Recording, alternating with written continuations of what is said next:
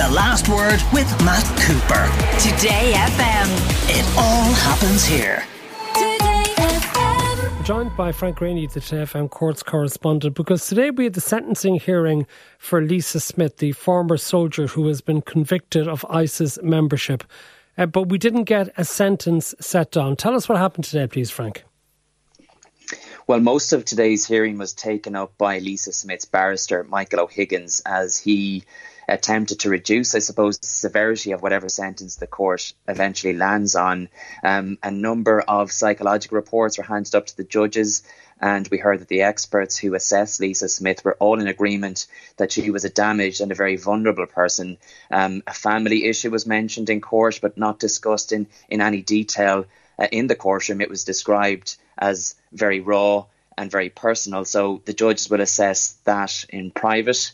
Um, Mr. O'Higgins touched on her time in the Irish Defence Forces by saying it wasn't her plan to join the army. Uh, she joined back in 2001 when she was just 18 years of age for money and for a pension. Um, he said that she found the initial induction period very overwhelming, but he said that she eventually settled in well, grew in confidence as she developed her skills. Fast forward then to 2011, 10 years later. By then, she had converted to Islam. Uh, she had, we heard during the trial, become disillusioned with her role in the army, and she eventually left on the grounds of her newfound religious beliefs. Um, these reports that were handed up to the judges for consideration found that she was attracted to bad relationships, and we heard some harrowing details of the abusive relationship that she found herself in with a man she married while in Syria. This is the father of her now five year old daughter. We heard this man was in control of her. She was frightened of him as she was bullied by him. She was regularly threatened and beaten by him. Battered, black and blue were the words that Mr. O'Higgins used uh, today. Um, this man used to restrict her from eating and he would cruelly uh, eat in front of her as a punishment. He threatened to take their daughter away. Uh, she felt abused financially by this man. She was treated like a servant. We heard he made all the major decisions in the house. This man died. Uh, while ISIS was in retreat from Bashar al Assad's forces, um, he had asked Lisa to stay behind and to die with him, uh, but she refused at times during, and this was a lengthy hearing, this went on for a number of hours, and, and it was for the most part uh, Mr. O'Higgins, I suppose, outlining his mitigating factors in the case. And at times, Lisa Smith was visibly upset in the dock. She could be seen wiping tears away with a tissue throughout. She became particularly upset when the court was taken through the details of that abusive marriage. So much so, in fact, that I noticed one of her lawyers moved into the dock at one point to comfort her, uh, but she waved uh, him away. Was that not brought in as evidence during her trial, or is this new information today for the sentencing hearing? Um, a, a, a, lot of it, particularly the details in relation to that abusive marriage that she was in in Syria, was brought up at various stages throughout the trial.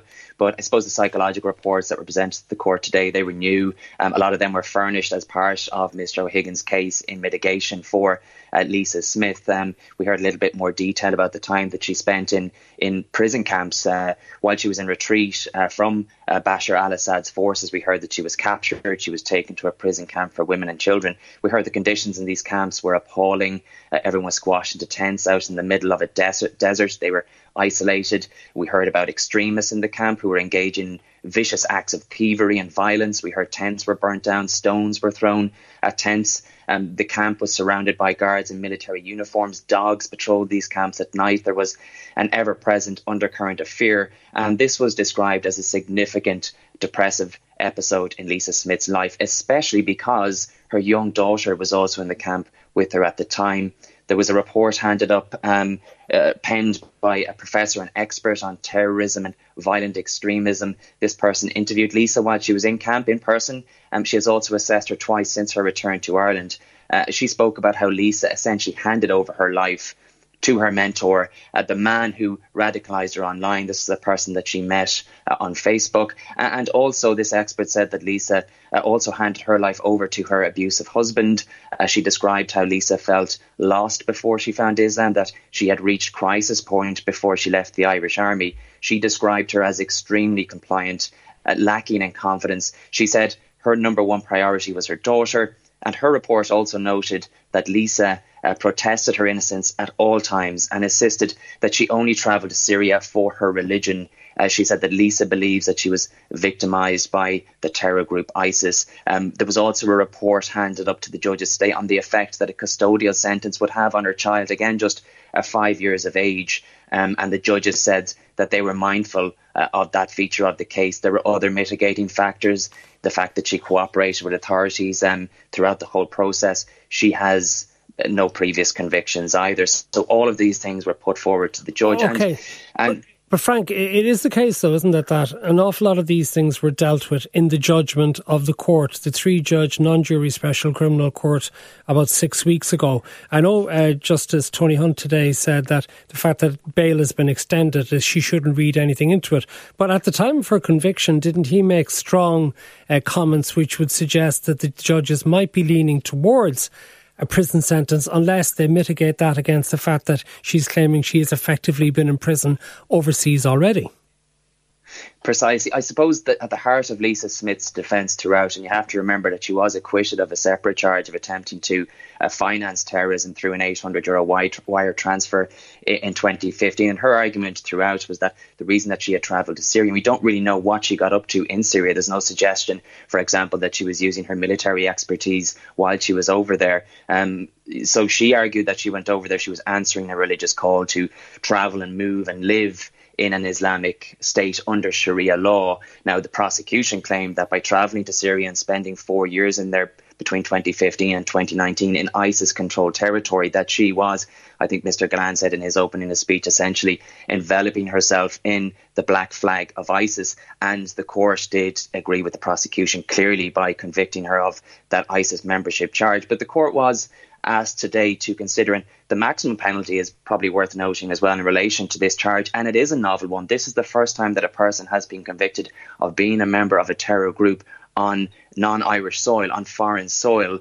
So the court was asked, there's an eight year maximum punishment available to them, but the court was asked uh, to consider a fully suspended sentence in this case. But if that is not an option, and if the court is mindful to pass some sort of a custodial element to their sentence, well, Mr. Higgins asked them to take into account the two years or so that she spent in those appalling prison camps, as well as a two week stretch in a Turkish prison, um, over five months that she spent in a boarding house for unmarried women when she first arrived in Syria back in 2015, and the fact that she has essentially been under house arrest at her mother's home for the duration of these proceedings, such was, I suppose, the strictness of the conditions that applied uh, to that decision okay, to grant her bail in the week. first instance.